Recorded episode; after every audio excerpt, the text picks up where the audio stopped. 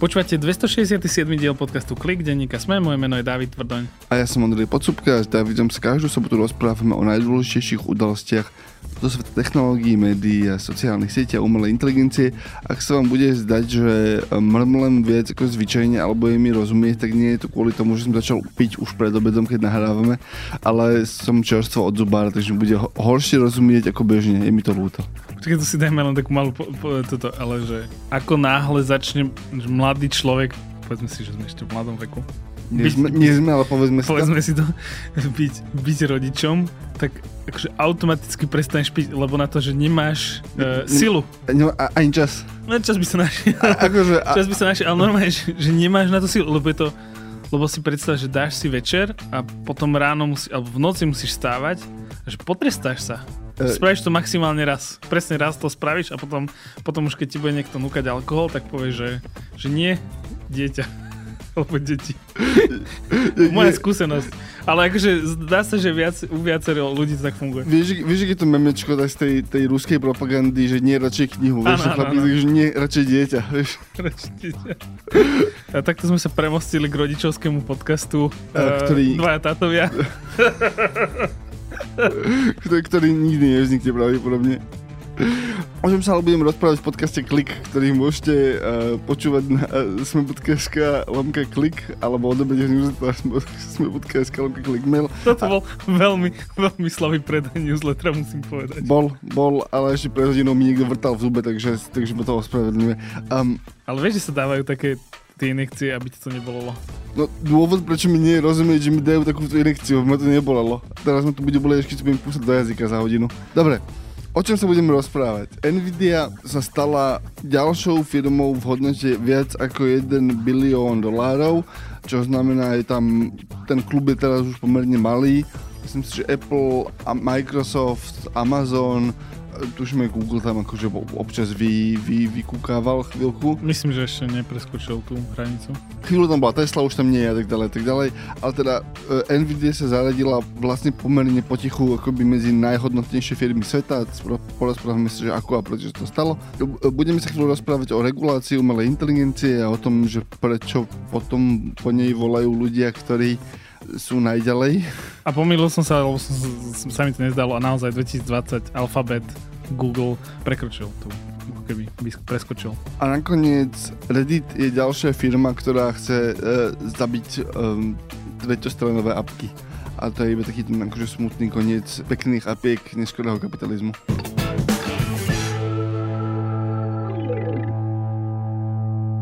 Hyperia podporuje nové technológie, inovácie aj tento podcast. Viac o Hyperii sa dozviete na Hyperia.sk a na sociálnych sieťach pod hashtagom Hyperia Live.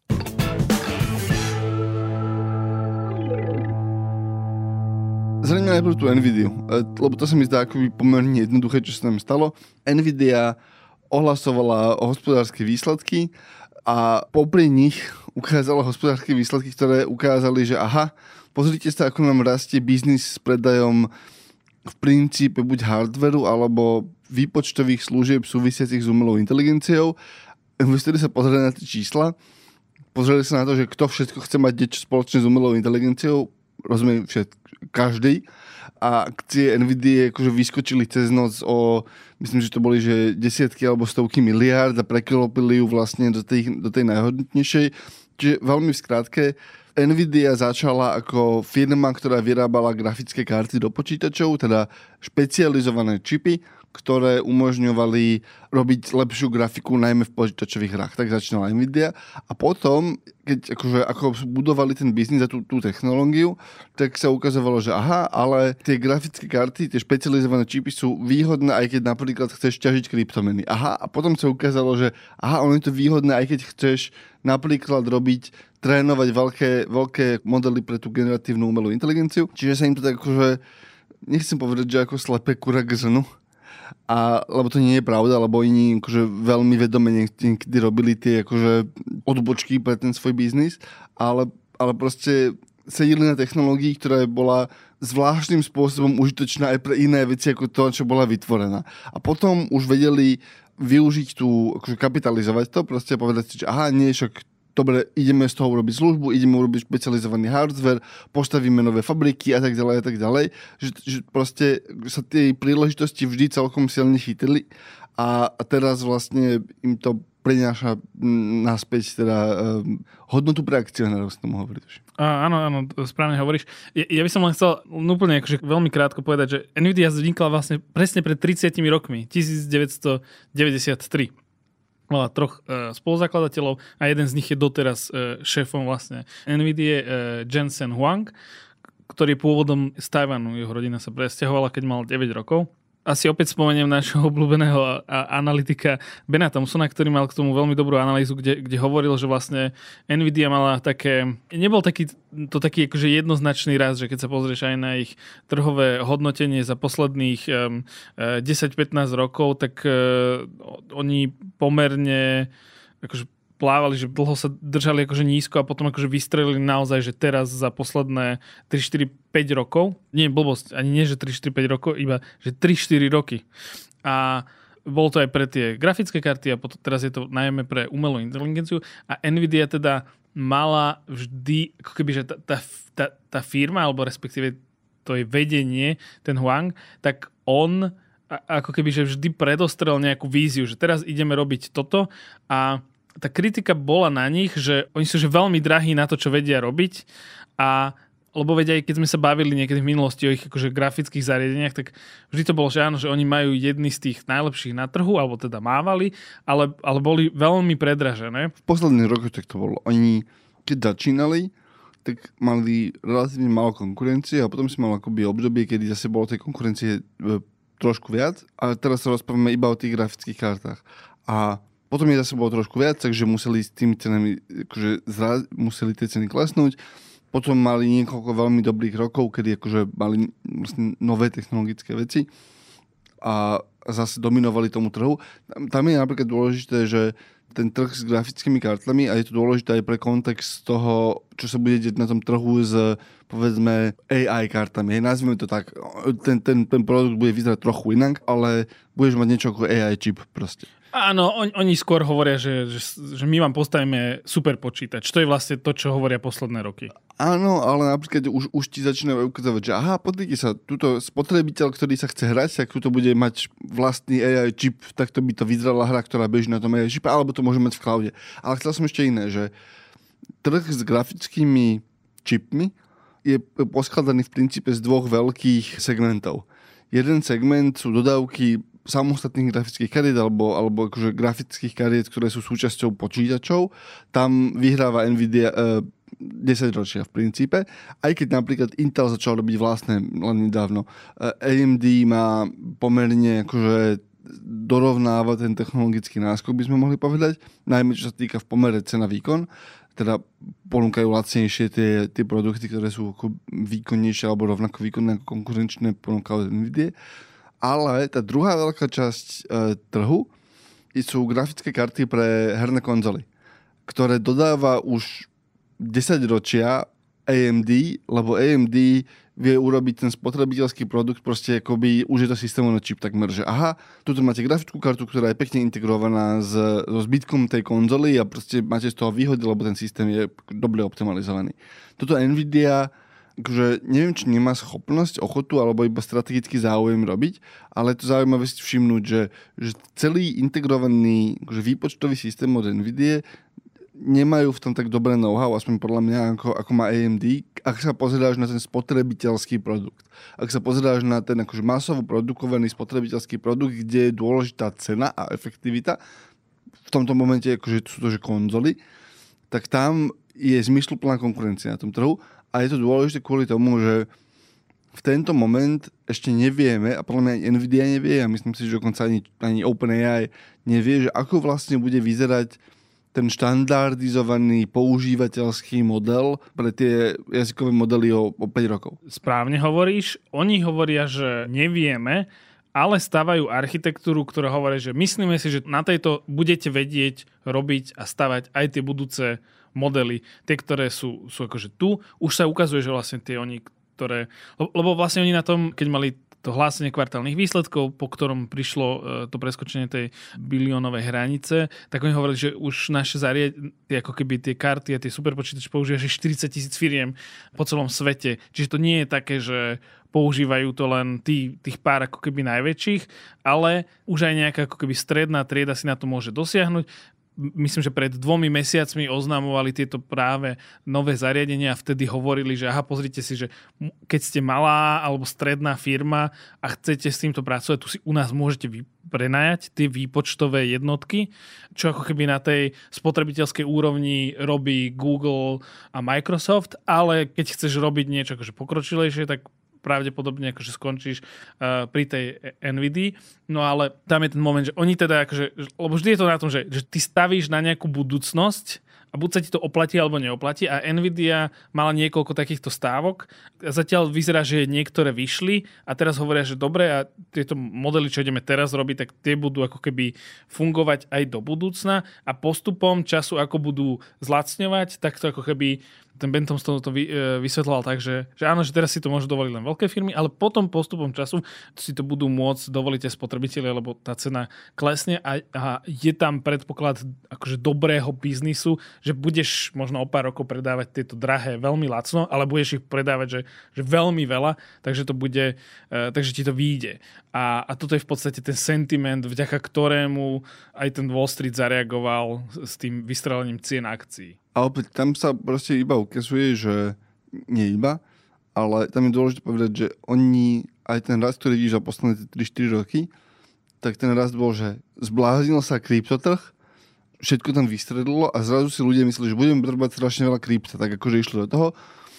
Keby nepríde akože chat GPT, tak Nvidia by teraz, neviem, či mala problém, ale proste, že nebola by tam, kde je, že oni mali a ja si myslím, že je to do nejakej miery šťastie proste, aj, aj šikovnosť, že tá ich architektúra, proste ten, ten spôsob, akým sú vystavané, tá filozofia tej výpočtovej jednotky je proste užitočná aj v iných kontextoch čo sa akože um, dalo by si to predpokladať, ale vlastne sa tie kontexty akože vynárajú jeden za druhým v pomerne akože šťastnej konštelácii hviezd pre Nvidia. Čím nechcem akože znižovať ich um, prínosnosť alebo proste akože ich šikovnosť, len je to naozaj, že aha, zlyhalo krypto, aha, umelá inteligencia, z hodou okolností aj v tom sme dobrí. Že, že, a, áno. Áno, akože môže to vyzerať tak, že skôr mali ako keby šťastie. No. Ale teda to je jedno, lebo keď sa pozrieme na tie presne, že trhové ohodnotenia, kto napríklad prekročil tú hranicu jedného bilióna, tak Nvidia sa stala len piatou technologickou firmou, ktorej sa to podarilo.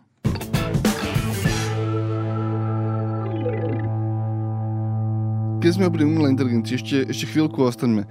Tento týždeň vyšiel taký, je to, že veľmi krátka tlačová správa, alebo je to akože veľmi kratulinké vyhlásenie, ktoré podpísalo zase nejakých akože veľa manažérov alebo kľúčových vedcov z OpenAI, ktoré je ChatGPT, eh, z Google, z Microsoftu a proste ďalší akože významní ľudia z toho pola výskumu a vývoja umelej inteligencie. Ja to skúsim akože preložiť, je to naozaj, že je to že jedna, jedna zložená veta.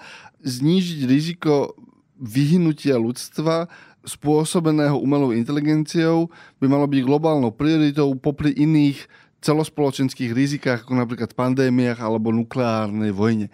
To je celé to vyhlásenie, to je to, čo akože oni povedali, napísali, uh, podpísalo to, že, že veľa dôležitých ľudí a, a, a vydali to von sú dve spôsoby, ako to môže interpretovať. Prvý je, že ľudia, ktorí sa v tom hýbu, v tom odvetví, tak naozaj sú, mm, majú obavu. Lebo, lebo proste vidie, že aha, pozrite sa, ako rýchlo sa to vyvíja, pozrite sa, ako veľa sa to dokážu naučiť za jeden rok, pozrite sa, keď dokreslíme tú krivku, ktorú my teraz akože vidíme, lebo na nej sedíme, keď ju do, dokreslíme ďalej, tak je to proste nebezpečné, lebo to môže ohroziť celo, celú spoločnosť. A teda je to vnímané ako proste výzva, že halo, niekto väčší ako my by mal zakročiť a nastaviť tomu nejaké pravidlá, aby sme boli všetci bezpečí a mohli ďalej, ďalej pracovať. To je tá láskavá interpretácia.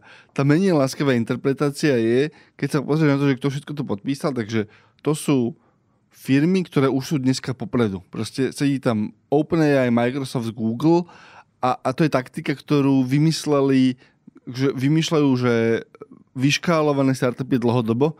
transportné apky v tom, v tom akože začali byť super, hej, že tuto urobíme vec, ktorá porušuje akože dané pravidlá tak balantne, že to niekto musí zregulovať, ale keďže už to, my sme to už tak začali porušovať a ľudia si na to zvykli, tak už tú reguláciu nakreslia v konzultácii s nami a lebo však my sme tá nová vec, ktorú teda regulovať, tak sa s nami rozprávajte, preba, keď nás chcete zregulovať. A potom nastavíš tú reguláciu tak, aby akákoľvek konkurencia, ktorá možno má lepší produkt, lacnejší produkt, je menej rušivá ako to, čo robíš ty, má ťažší vstup na ten trh. Proste, že technologické firmy majú históriu v tom, že neregulujte nás vôbec. Proste nikto nepotrebuje reguláciu model Facebook. A potom, že keď už ma regulujete, tak ma zregulujte tak, aby som to mohol zaplatiť iba ja. Lebo proste, a konkrétny príklad, proste môžeme si povedať, že pravidla pre veľké jazykové modely, každý veľký jazykový model musí byť testovaný na milión testeroch, e, ktorý každý si strávi tisíc hodín. Vymyslel som si to nezmyselná požiadavka, ale akože len, len nejakú si nastavme. Hej, že príde taká globálna regulácia, že ak, to chceš, ak chceš urobiť niečo takéto, toto je tá regulácia. Kto si to môže dovoliť? No iba tí, ktorí už majú produkt na trhu, ak máš nový produkt, ktorý je bezpečnejší, lepší nejaký, alebo si do neho vpiekol bezpečnosť, aby si nemusel robiť to testovanie, aj tak musíš ísť do tej, cez tú reguláciu, čo znamená, že oni odrežú, že tá regulácia ti odreže inováciu, alebo akože pokus inovovať skôr, ako sa vôbec môže začať. Lebo proste nastavíš tú latku, ktorú musíš preliesť, aby si vôbec mohol vstúpiť na ten trh, ti ju ten regulátor zdvihne čo je v mnohých prípadoch veľmi užitočná, legitímna, oprávnená a žiadaná vec, proste preto máš stavebné zákony, hej? Že, že aha, alebo pravidlá, proste, že nie, nemôžem ja prísť a stavať, začať stavať dom, lebo by padol ten dom, proste, lebo neviem stavať domy.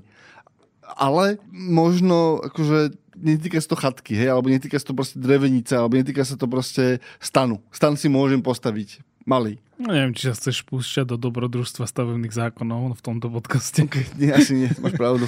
Ale, ale akože ten koncept, hej, že, že proste niekde tú reguláciu chceš a potrebuješ mať, lebo, ti, lebo potrebuješ tú látku zdvihnúť, ale to, že či je to pri tej umelej inteligencii, to, či to nie je naozaj akože tá taktika, že no, tak na, akože my už to máme, my už sme tu, hej, že my už sme niekde tak dopredu a teraz, že hádžeme polienka pod nohy tým, čo bežia za nami, možno rýchlejšie, ako bežíme my, je podľa mňa celkom zaujímavá vec, pre ktorú je ten kontext dobre si všimnúť. Vieš, čo ma zaujalo nedávno? Mal som jednu prezentáciu o ChatGPT nedávno a bol tam v publiku pár sto ľudí a to bol online a bola otázka, že či už ste používali niektorý z tých ako keby ChatGPT, Bing, chat tak a, a takmer polovica povedala, že nie Čiže ako keby, že ono naozaj to, že my sa tu tak rozprávame, že ako keby tu už každý s tým písal e-maily a tak ďalej, že to sa ešte nedieje, že naozaj to ešte len penetruje k ľuďom. Čiže ešte stále je tam tá nábehová krivka, ktorá sa deje. A z pohľadu tohto mám tendenciu súhlasiť um, s tými akože techno AI optimistami, ktorí hovoria, doktor, medzi ktorých sa mimochodom uh, radí aj Bill Gates. Aj Bill Gates hovorí, že Pozrite sa, vlastne on ten blog, čo napísal pred nejakými pár mesiacmi, kde rozprával o tom, že čo všetko to môže priniesť a ako on už posledné roky ako keby sedel s tým týmom z OpenAI a bol veľmi úžasnutý z toho, čo všetko GPT vie robiť, ako napreduje, lebo sa s nimi stretol niekoľkokrát, tak uh, on tiež hovorí, že vlastne zdravotníctvo, vzdelávanie, ale aj taký, že, že biznis vie, že pre polnohospodára, ktorý vďaka týmto nástrojom vie proste akože lepšie plánovať, odhadovať a tak ďalej, tak to môže priniesť akože pozitíva. Áno. Jediná vec je, ktorú že stále nevieme, je, že odhadnúť, či tá miera rizika je väčšia, ako, ako by sme chceli. Lebo tam na tej strane potom tých, tých ľudí, ktorí sú v tom, nazvime to, že e, umelá inteligencia nás akože všetkých zanechá a je to, je to vec, nad ktorom tiež akože intenzívne premyšľam keď akurát nevstávam veľmi skoro, skoro ráno. Ale to som chcel povedať, že sú to proste že veľmi vzdialené póly. A málo ľudí som počul alebo videl, ktorí by boli akože v strede.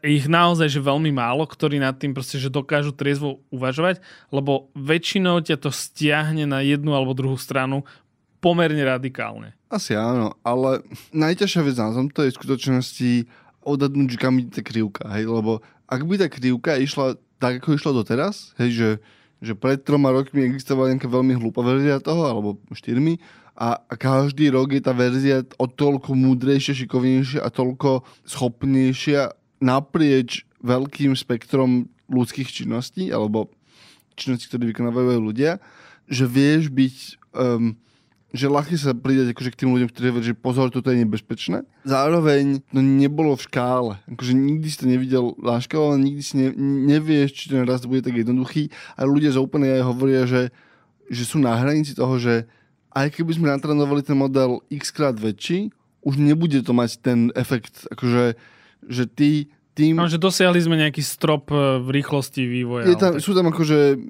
Danej technológie. Po anglicky to diminishing returns, proste, že každé zdvojnásobenie toho modelu ti už nedáva akoby oveľa väčší raz, ale iba trošku je to lepšie. Už sa tomu bude rásť horšie a ťažšie teraz. Stále to bude rýchlo a stále sa budeme na to pozerať, že a sakra už to vie robiť XYZ, lebo teraz prídu tie akože drobné úpravy a takéto akože piplavé inžinierstvo a keď do toho začnú vstupovať akože ľudské vstupy, že Google to nasadí, bude merať proste od miliardy používateľov, že ako sa s tým správajú, čo považujú za útočné a vrátia sa naspäť do toho modelu, tak to bude zaujímavé. Len my nevieme, že ako sa pohne tá krivka. A to je tá jedna veľká akože nezodpovedaná otázka, lebo to nevieme biznisovo povedať, že či tie biznis modely vlastne prežijú, či to niekto uživí, lebo proste teraz je to, že teraz sú to akože vysímaní, teraz je to proste Uber pred 8 rokmi, že no, hodím na to peniaze, a niekam to vyrastie a nejak to bude a raz budú mať tie samojazdiace autá, hej. A teraz je to rozmýšľanie rovnaké, že no, hodím to peniaze, oni urobia tento model a potom druhý, tretí a štvrtý a ten piatý, tak ten už bude akože e, robiť všetko sám. A nevieš, či tak bude. A to vidíš, tú, tú mieru neistoty, podľa mňa sa ti prelieva do všetkého. Lebo ďalšia akože regulačná téma, e, ktorá vyšla je, že pravdepodobne existuje nejaký akože filozofický rozpor medzi tým, ako uvažuje o regulácii, že Bielý dom, Európska únia, kedy tiež sa snažia nájsť aj tí ľudia, ktorí by to mali regulovať, proste balans medzi tým, že nie musím to nechať bežať, lebo ubijem novú ekonomickú oblasť, proste, že možno si idem, možno mi tu ich vydať 10 Google a ja ich nejakou reguláciou zabijem a, a bojíš sa. Zároveň sa bojíš o to, že dobre, ja to tu zabijem, Čína alebo neviem, Rusko už si úplne nie, lebo na to potrebuješ čipy, ktoré akože tam už moc nie sú, ale Čína alebo proste nejaký akože strategický súper to povolí, začne to vyvíjať a naozaj sa ukáže, že tá umelá inteligencia je si to zle, že nukleárna technológia, proste, že je to niečo tak silné, že čo ak, ak máš alebo nemáš, z teba robí geopolitického radšej inej úrovne a vtedy to nikto nebude regulovať, lebo proste to nie je v tvojom strategickom záujme, aby si to zabrzdil, lebo proste sa bojíš, čo urobí ten druhý. Rovnako ako akože v princípe jadrové zbranie, opäť nemyslím si, že v ničivosti, ale myslím si akože vo filozofii toho, že prečo je nemožné zastaviť ten pretek už ďalej. Len toľko som chcel, že keď budete počúvať o tom, že zregulujte nás, je to vždy, keď, keď vám človek, ktorý niečo robí, hovorí, že zregulujte, je to vždy že nebezpečné lebo... Môže byť, môžeš byť podozrievavý. Nemusí to byť vždy nebezpečné, lebo to je také ako keby... A, a, áno. Nie, vieš, nikdy, inak. vždy. Áno, áno, akože máš byť podozrievavý, lebo že ak by akože Sam Altman a, a špičkoví výskumníci v Google, Microsofte a kade naozaj verili, že robíme vec, ktorá ohrozuje prežitie ľudstva, tak akože prestante Normálne, že zajtra nepríď do práce. jednoduché. Normálne, že, jedno, vieš, že na prvú dobrú, ak používaš takto silný jazyk, že to, čo robíme, je také rizikové ako proste, že, že nukleárne zbranie alebo globálna pandémia. Ale vás akože nikto byčom nenúti, proste, že aspoň pokiaľ vieme, akože nikto im nedojde so zbraňou a proste ho nedonúti vyvíjať akože GPT-5.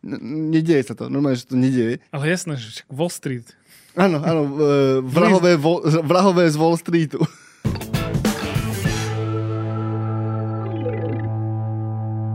Uh, Rozohnil si sa. Rozohnil som sa. A sedím rozhniť ešte raz. Poď um, na to.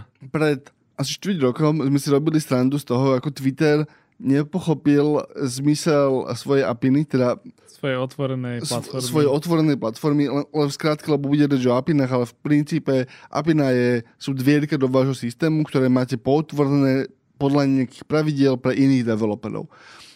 a tí developeri môžu prísť, niečo, niečo vám dať do vašej platformy, niečo ďalej získať a tak ďalej a vy kontrolujete, že čo im umožníte a neumožníte robiť. Twitter a veľké sociálne siete roky je dobrá prax, že ich APIny sú otvorené, lebo tá kalkulácia vyzerá tak, že my otvoríme ten náš ekosystém čo najviac vývojárom v nejaký moment, oni nám budú dávať obsah a potom ten obsah ľudia uvidia na našej platforme, my tam predáme reklamu a všetci budú spokojní.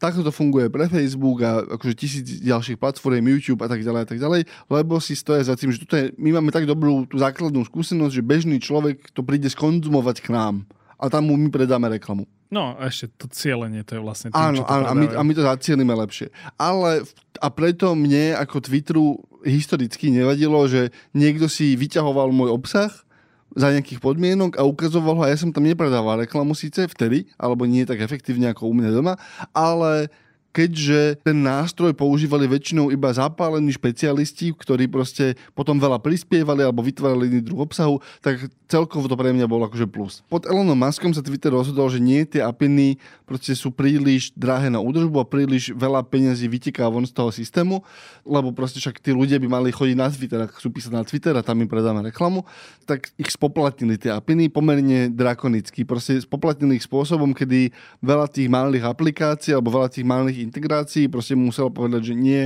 A nie len malých. Ako Microsoft odrezal svoj, e, e, niektoré Twitter integrácie zo svojich akože Xbox apiek, hej, lebo proste, že, že, aj, že, že ne, ne, nezaplatíme to príliš veľa peniazí. Microsoft. Ale teda akože odrezali ten, aktívne odrezávajú ten prístup a hovorili, že musíš používať Twitter apku a byť spokojný s ňou. Alebo musíš byť, zaplatiť veľa peňazí. To isté ide urobiť teraz Reddit. Reddit e, je vlastne taká akože sociálna sieť, ktorá oveľa viac ako čokoľvek iné žije z, z prispievania používateľov. Proste, že Reddit je v princípe veľké diskusné fórum, ktoré zvládlo excelentne urobiť dve veci. Jedna je algoritmus, ktorým vyťahuje obsah. Proste, že to, čo nájdeš hore, je väčšinou veľmi akože, hodnotný obsah, alebo ako, aspoň zábavný. Čo znamená, že ten, ten systém hlasovania za príspevku triedenia a ich zobrazovania má top 3 na svete pre text. Pre, pre obrázky a video je to akože 100 rokov za TikTokom, ale pre text je Reddit v tomto, že podľa mňa na špičke. Zároveň dokázali vyriešiť problém moderovania obsahu a síce tak, že to nechali na používateľoch, ale urobili to štruktúrovaným spôsobom, takže môžeš nájsť aj veľmi civilizované priestory proste na Reddite, na ktorých uvidíš debatu, ktorá je moderovaná alebo dobre spravovaná a nie je úplne toxická. Že tam aj úplne toxické miesta, ale môžeš na ne neprísť, alebo ich môžeš akože ľahko zabanovať a proste tí ľudia si ti neprelejú. A čiže majú vyriešenú moderáciu, používateľsky majú vyriešené prispievanie a algoritmus, ktorý to akože triedi. A 4 roky sa im nepodarí, nedarí robiť redesign. Oni akože pokúšajú sa urobiť redesign a novú apku, ktorá je horšia ako bola, akože pre mnohých používateľov je, že objektívne horšia ako bola stará, alebo proste nemá tie veci, ktoré potrebujeme, ktoré majú presne tie aplikácie tretích strán. Ja Reddit čítam denne, ale na akože webe Reddite som nebol roky. Proste nikdy tam nechodím. Lebo mám dobrú proste apku, ktorá to akože ťahá cez apinu a zobrazuje si. Reddit teraz akože zverejnil ceníky a keď sa na to pozreli tvorcovia tých najpopulárnejších akože externých apiek, tak hovorili, že no pre moju apku je to 20 miliónov ročne. Ak to mám používať pri súčasných nastaveniach nie je to možné, lebo tú apku kodím ja sám tuto akože na kolene a žijem z prispievateľov proste ľudí, ktorí mi akože posielajú pár drobných raz za čas, že aha, rád používam túto apku, tak túto máš. A to ma uživí, tí ľudia ma uživia. V momente, keď mám Redditu platiť 20 miliónov ročne, akože nie je žiadny spôsob, ako toto môžem prevádzkovať. A podľa mňa je to, že zúrivé nepochopenie biznisu, v ktorom ten Reddit je. Lebo presne sa ti stane to, že tí ľudia, ktorí to teraz konzumujú, iba nejaká časť z nich to možno začne konzumovať cez tú tvoju ponuku, kde predávaš reklamu a kde ich monetizuješ tak ďalej, tak ďalej. Ale keďže to sú proste, to je to 1% nadšencov a ty im strpčíš život, tak oni odídu. Oni proste začnú robiť niečo iné, pôjdu na TikTok, nejaká percento z nich akože zatne zuby a prejde k tebe, ale nebudú to chcieť urobiť. A odídu ti moderátori tým pádom, odídu ti ľudia, ktorí akože prispievali najviac ako celok, zistíš, že no ja mám, mám akože horší obsah. Pokazí sa ti to proste. Pokazí sa ti to. Rovnako ako sa to pokazilo akože Twitteru. Neviem, či tak rýchlo a neviem, či tak zbesilo, hej, lebo pre ten Twitter je to proste kombinácia faktorov, hej, že niečo bude odrazenie ten apiny, niečo bude akože zhoršenie moderátorského týmu a tak ďalej a tak ďalej a tak ďalej. Niečo bude správanie proste maska, ktoré akože niektorých tých akože vysokoprofilových ľudí na Twitteri odradilo a proste prestali používať zmeny algoritmu a tak ďalej. Ten Reddit toto nerobí, ale len, len proste akože vidí, že to je taký ten, že tuto prichádzame o x peniazy, chceme ich, lebo proste chceme tie peniaze a ako by tam chýbala tá druhá časť tej konkurencie, ktorú nevieš tak ľahko spočítať. Keď sme pri tom, tak um, myslíš si, že je to vplyv toho, alebo že deje sa to preto, lebo ostatní šéfovia týchto platform vidia Ilona Maska experimentovať a chcú vyskúšať, že čo keby to u nás fungovalo?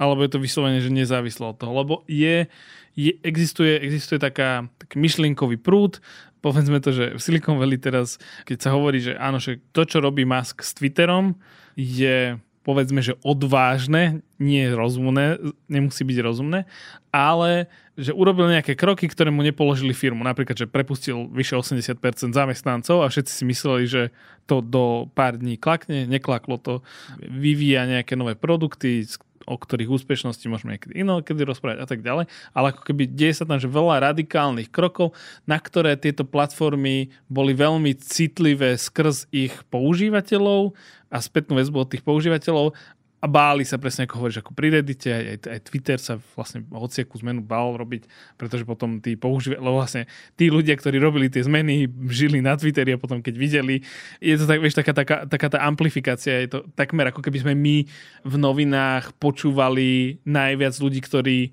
píšu do diskusí, napríklad.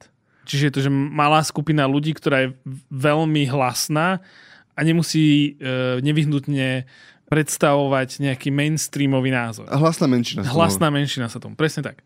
A, a niektorí hovoria, že aha, a teraz ostatní, uvidíte, že ostatní začnú tieto, ostatní v Silicon Valley, ostatné technologické firmy začnú pomaly skúšať tieto veci a uvidíme, že čo sa bude diať, že, ako keby, že, že prídu pohyby.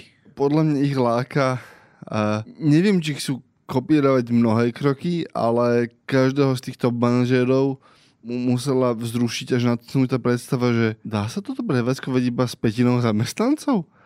Ten moment, že keby prepustím 80% ľudí a nechám si všetko toto, tak akože, že nemám tú firmu plnú proste akože darmožráčov, hej. A tam je podľa mňa dôležitá vec, že odpoveď na toto ešte nemáme s Twitterom.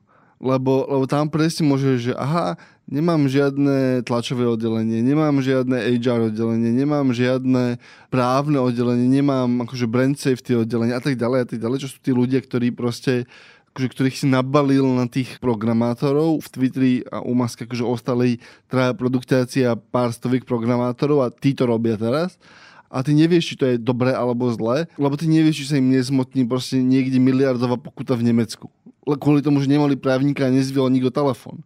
Vieš, že ty nevieš tie efekty, ktoré to bude mať a je možné, že za dva roky sa nám ukáže, že nie, akože Elon Musk mal pravdu, dalo sa to urobiť takto, proste dá, dá sa to urobiť jednoducho a tie pokuty, akože potom iba zaplatil drahých právnikov a vycekal sa z toho.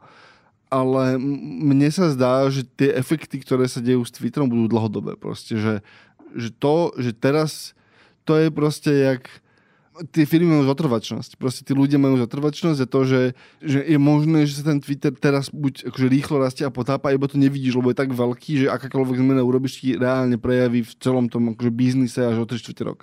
Áno, tá otázka dlhodobej udržateľnosti, tu budeme vedieť zodpovedať niekedy asi budúci rok, predpokladám. Asi áno, možno, ako, ja si myslím, že kľudne aj neskôr. Proste tie, to sú Ale. behemoty, to sú proste, MySpace umieral 5 rokov úplne akože intenzi- a, a, že umieral. Najprv bol 5 rokov v úpadku a potom 5 rokov umieral, umieral, až to dopadlo tak, že sa zabil tým, že zaplatil Justinovi Bieberovi, vtedy umieral, keď ešte bol Justin Bieber akože dôležitý človek. Mu zaplatil veľa, veľa peniazí a ani to nevyšlo. A, a to ich, akože, myslím si, že symbolicky pochoval, pravdepodobne finančne.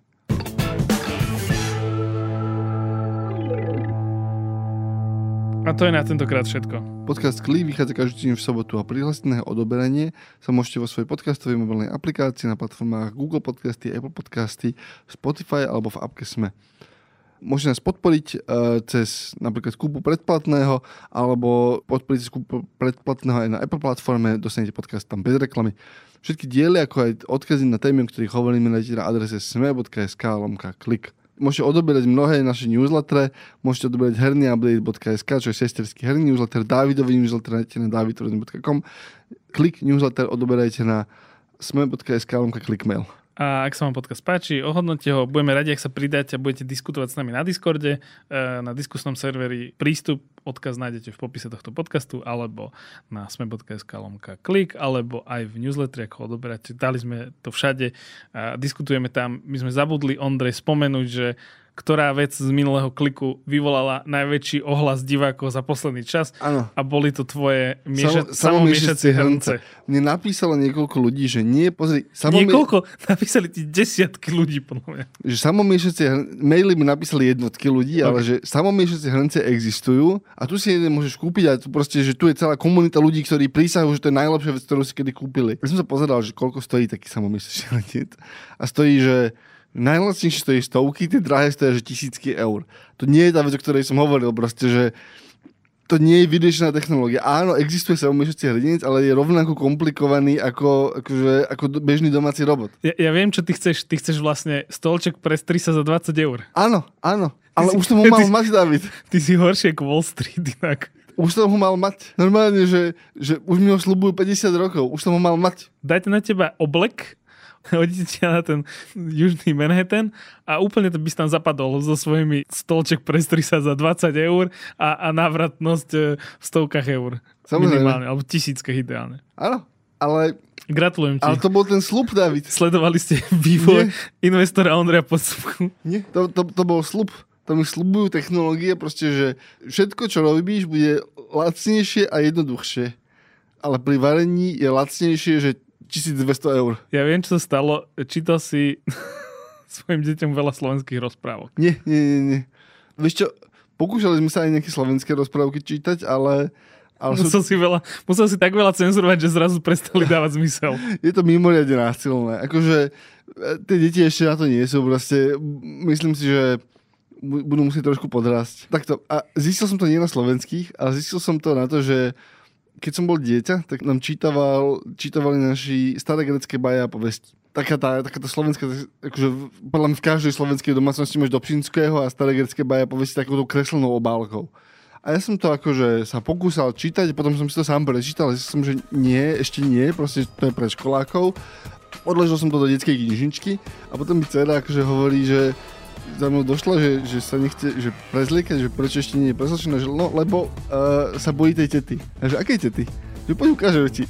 Odpochodovala ma do detskej izby a tam proste sa pohla kniha a vypadla proste, vypadla, takže trčala z tej knižnice a bola tam hlava medúzy. takže, takže... Ty normálne doma strašíš. Normálne, že, že, že, strašne, takže, takže sme urobili audit a tie veci, kde akože e, sú strašidelné, tie, tie sú upratané v, v dospeláckých knižnici už tam. Je, je to inak fascinujúce, že ak e, začneš tento rozhovor so staršími generáciami, tak neúplne akože sa stretneš s pochopením. Veď my sme vám to čítali a vy ste v pohode. Neviem, či sme. Uvidíme. Uvidíme. Ale teda to bolo na tentokrát všetko. Na tvorbe podcastu Klik sa podielal Michal Jurík a Janka Maťková. Moje meno je David Tvrdoň. Ja som Andrej Podsúbka a myslím, že som si kvôli tomuto podcastu dokúsal jazyk. Partnerom podcastu Klik je technologická spoločnosť Hyperia. Hyperia SK.